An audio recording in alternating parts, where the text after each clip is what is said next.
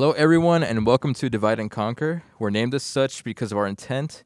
What is our intent? We are a group of sport and performance psychology consultants at Fort Polk, Louisiana, and each episode we pose a question or issue related to resilience and or performance enhancement that we as a group will conquer through our individual answers, and you'll find out pretty quickly our perspectives and stances are often divided. We also fall under the Army Resilience Directorate, and you can find them on Facebook and Twitter at Army Resilience.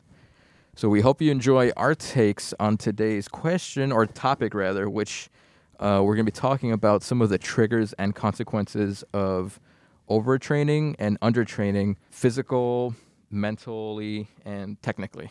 And we have a little or pretty good amount of research to work off of so far, at least from some of us who have who have done our research. So before we jump into it, I'm to introduce everybody. My name's Diego. Still, uh, I'm going to keep that going. Uh, to my immediate or immediately in front of me, I have Coach Jess Hey, hey. and Coach Marius, John Pine. Howdy. All right, I believe Jess, you're going to start us out. Sure, why not? And for the first time, or maybe not the first time, but I feel like Diego, you you are usually the one bringing in all the good research, and I have some good research for us today. Coach Jess. Yeah, game-winning shot. Here we go. Okay, when it comes to training, the first thing that I would like to at least ground us in is talking about training in the sense of trying to get people to lessen the gap or close the gap between their abilities and what the job demands. So a lot of times we get sent to different trainings, whether it's online, in person, conferences, you name it, to improve our skill set, our knowledge, whatnot, in order to do our jobs better. So if I am undertrained, what the research has shown is individuals tend to perceive the organization as not providing them with the their their needs being met or they're not providing them with the tools, the equipment, the knowledge, the skills to do their job and so there's this level of injustice that is felt. As a result, they're more likely to be demotivated. They're more likely to do less for the organization. So I'm, I'm less likely to do things called organizational behavioral um, or citizenship behaviors, meaning I'm less likely to go above and beyond because I don't feel as if the organization has invested in me. And so why invest in them essentially? Now, overtraining on the other end, you would assume is good. It's better than, you know, undertrained. However, something that they found with overtraining is people tend to then feel as if they are overqualified for their current position and therefore more likely to want to be promoted. Now, that could be great if you have positions available, but if you train people or you overtrain people, then and you don't have a position for them, they become dissatisfied knowing I'm I'm overskilled for this current position. And so that could lead to again a lot of dissatisfaction and maybe a way to prevent this would be how do I, maybe in their current job, so if I'm a manager or leader, how do I help someone transfer their skills even in their current position? So maybe giving them more responsibility, something that they could maybe meet them halfway. But those are the, the couple things that I found uh, as far as at the organizational level and with individuals, the potential not not necessarily triggers, but the actual consequences of under and overtraining. So talking about like it's try not to lean too much into either extreme and try to find for as cliche as it sounds, a happy medium, so to speak. Correct. Or at least some type of competency standard that people I guess better matches the challenges that they typically face. Correct. So that requires a lot of analysis on the part of the organization, on part of leadership to realize what is this person, what is their job responsibilities, and then can I link them with the appropriate training? And then a lot of that, there's a lot of factors there. You think about budgets, you think about time, you think about resources. Am I willing to let people go for potentially days or weeks on end to get qualified? But then also, say I send them, they keep they keep improving all their skill set do I have somewhere to put them to where they're being utilized to the best of their ability? And sometimes things bottleneck. Like we know in the Army, you only have so many slots at least for leadership. Like as you move up in the ranks, it bottlenecks, and then people get really frustrated very quickly when they feel like they don't have an outlet to display what they can do and contribute in the ways that they know that they could potentially contribute. I think this hits a common theme that we have on this podcast, which is the intentionality and being deliberate. Because at an organizational level, that happy medium that you speak of is hard to do, right? It's much easier to undertrain, and it's also easy to overtrain, right? Let me just throw all these trainings at you, and you have to do them, and you become overtrained. Or you don't get any trainings, and then you're undertrained. So it takes that intentionality of whether it's leadership or the organization of a whole to do that analysis and have that level of awareness of okay maybe some people need a little bit more. Some people need a little less. And that's very that can be very difficult. It takes a lot of effort and it takes a lot of awareness to do that. So if that's not happening at an organizational structural level, I wonder if it's maybe we're getting off into the weeds, but I just think it's kind of interesting to think about. Is there like a lack of awareness due to incompetence, maliciousness? I mean, if if there's no intentionality behind trying to find right amount of training to provide the the people who need the training, then there's probably a lack of intentionality of what is the mechanism at play behind not providing enough uh, training so that people are undertrained. If that deliberateness is not happening in terms of providing the trainings, is there an intention, intentionality or deliberateness that is behind undertraining too?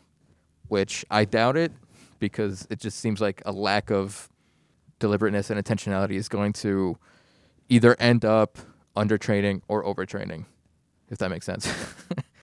I think so too. I, I understand. The first things that come to mind for me is prioritization and understanding what is needed in the short term versus long term. And so when you ask that question in that sense, it makes me think of situations that we hear from soldiers or just army as an organization of trouble finding that white space, right? Because there's so many things blocked out that they need to do. And so it can be hard to find that that space. So it's not it's not malicious. It is not um, intentionally made so that people are undertrained, but those hard decisions of what are our priorities, what is needed right now, uh, versus maybe something that can be pushed further on and then leads to situations where maybe then all of a sudden you've become aware as an organization of oh no we have people that are undertrained but that is just my own speculation Maybe to play off of this, I wonder. So the army, from what I've heard, there's there's too many, or there are too many trainings, too much training for the calendar year. Like there's more training in a calendar year than there are days. I don't know if that's true. I've heard it by more than one person, so I'm assuming there's something to that. But I, I might argue that most soldiers are in fact undertrained, even though there is a quantity of training. I don't know about the quality of training. So you could even argue that the undertraining, there needs to be quality. It's not just let's throw training at people, because then it's maybe at an organizational level, yes, they have to push out training like compliance training, ethics training. But then also, if you yourself have trainings you want to go to, that adds up. And then also, if your leadership or your manager is providing training or thinks you need to do these trainings, before you know it, you're saturated. And then there's less meaning behind the trainings itself. And trying to figure out it's not just a number, but am I actually improving my skill set to help me with the demands of my job? And then I think to a point of that, like you said, there's so many trainings that are happening and there's only so much white space in the calendar year. And then I haven't been here long, but from what I've heard in my short time here, that they end up trying to jam a bunch of trainings in that last week of the calendar year to try and check all the boxes. And so that again would, to me at least, say that when they try and get all that quantity in, the quality may go away as well.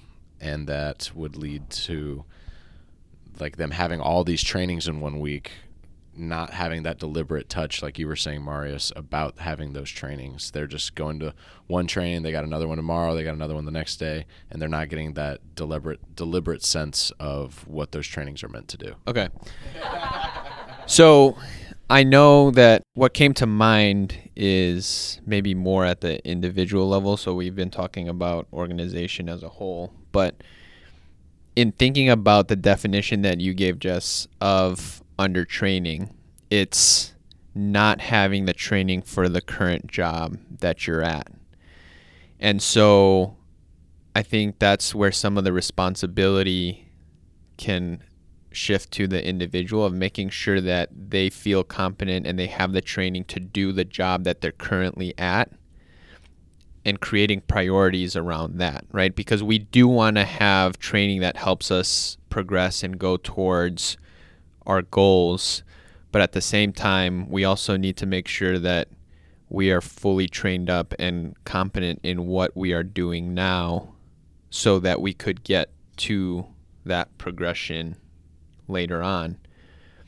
And so I, that also speaks to the the quality versus quantity, right? Just because you've done the quantity needed that is required by your job doesn't mean that it's been to the quality that has helped you do the job that's required. So maybe you checked all the boxes necessary for you and your job, but if you still feel like there's a gap between what you know and what you're asked to do, there's uh, there's a difference there.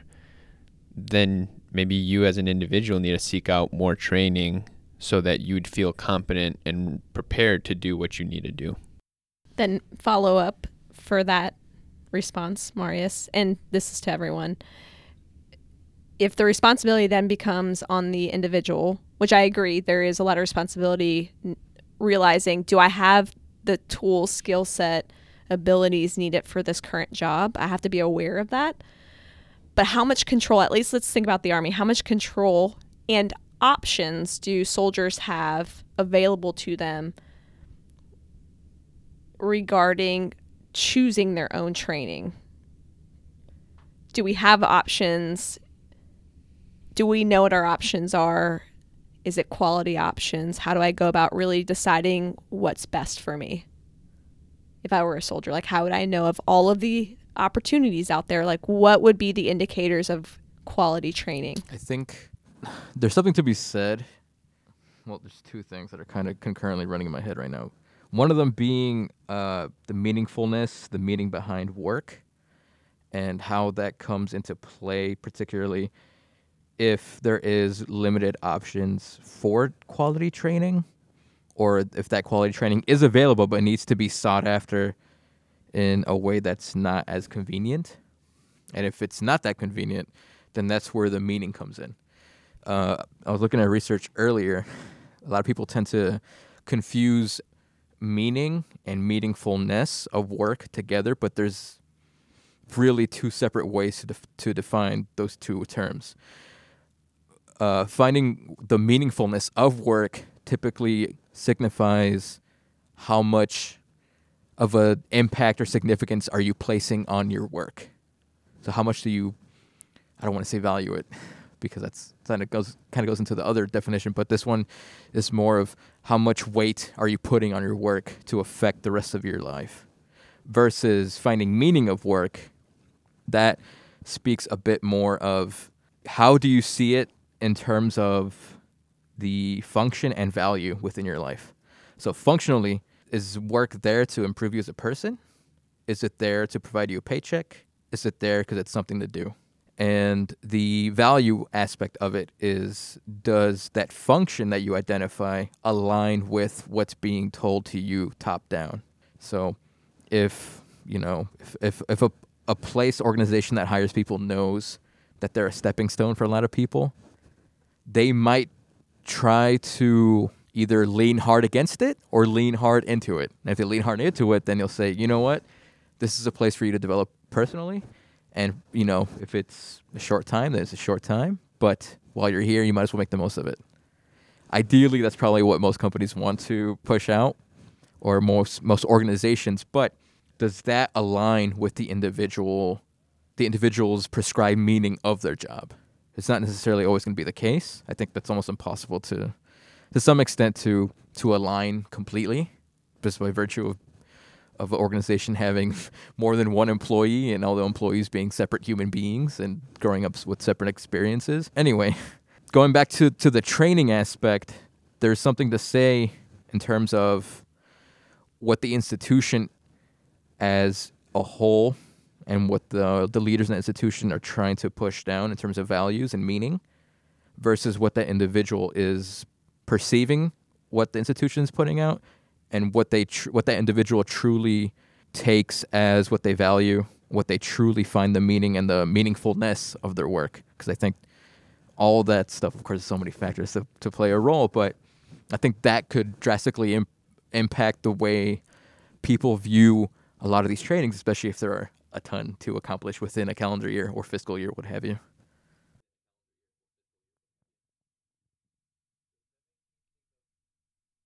So that makes me think of the practical application Oh, thank of you. that.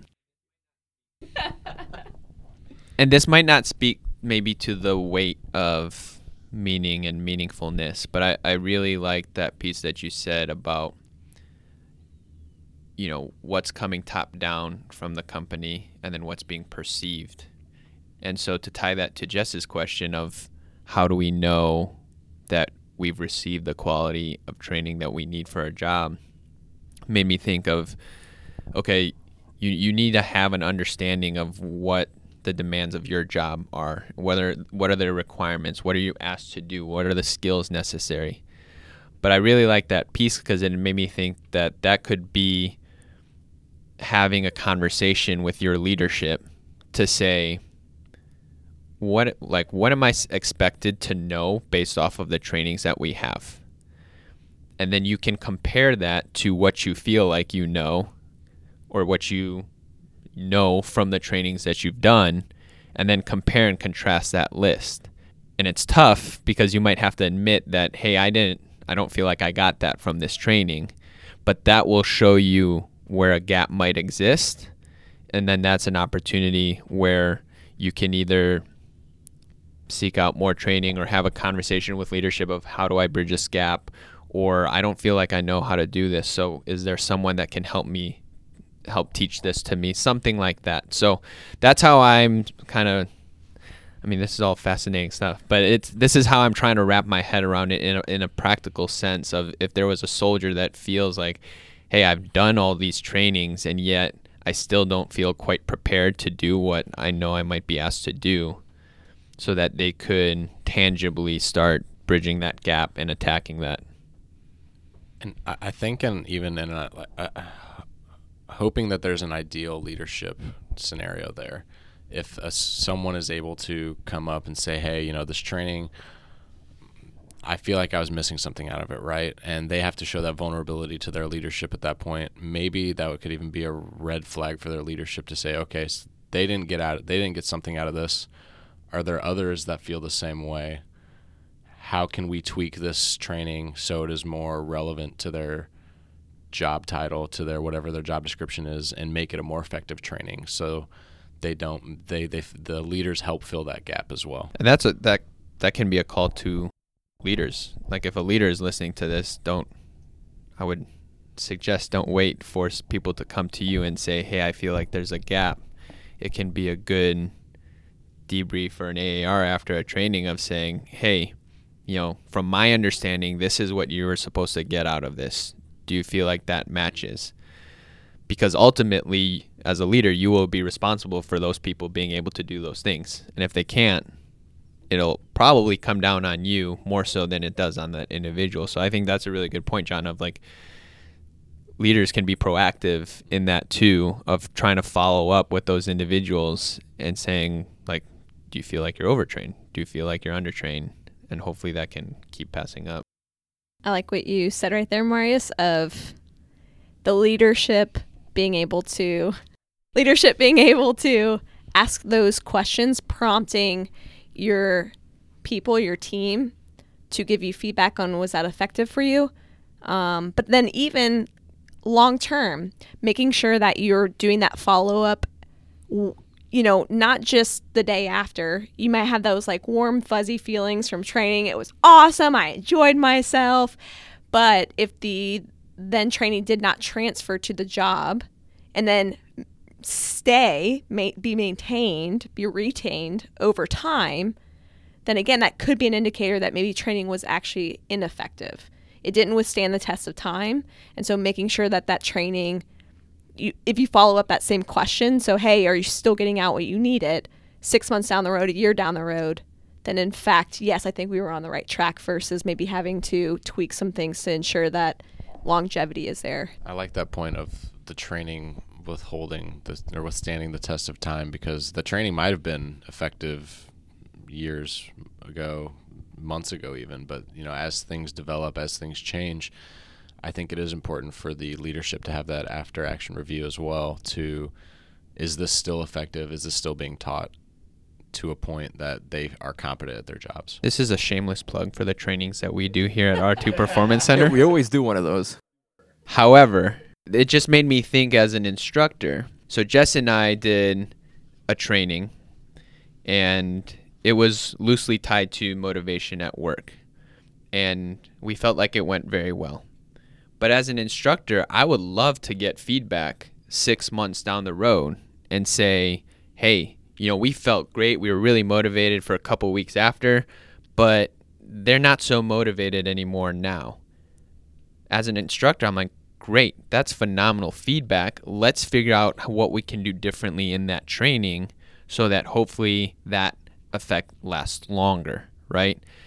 And so that's something else to think about what you know, maybe I don't know where your trainings are coming from, but if it's coming from the R2 Performance Center, then those are things that help us become even better as instructors, become better at the trainings that we deliver because we're getting that feedback. But in order to get that feedback, leadership has to be thinking about those things, following up month down the road, two months down the road, half a year, year. Uh, I just want to remind everybody that we are on multiple po- uh, platforms now on uh, Google Podcasts, Spotify, Anchor.fm, Radio Public, Breaker, uh, Pocket Casts, and YouTube. As yeah, like always. Uh, so with that said, we hope to to get some comments or questions from you all. Help us inform future episode directions. But besides that, hope you all have a good, great time. Bye bye. Ciao.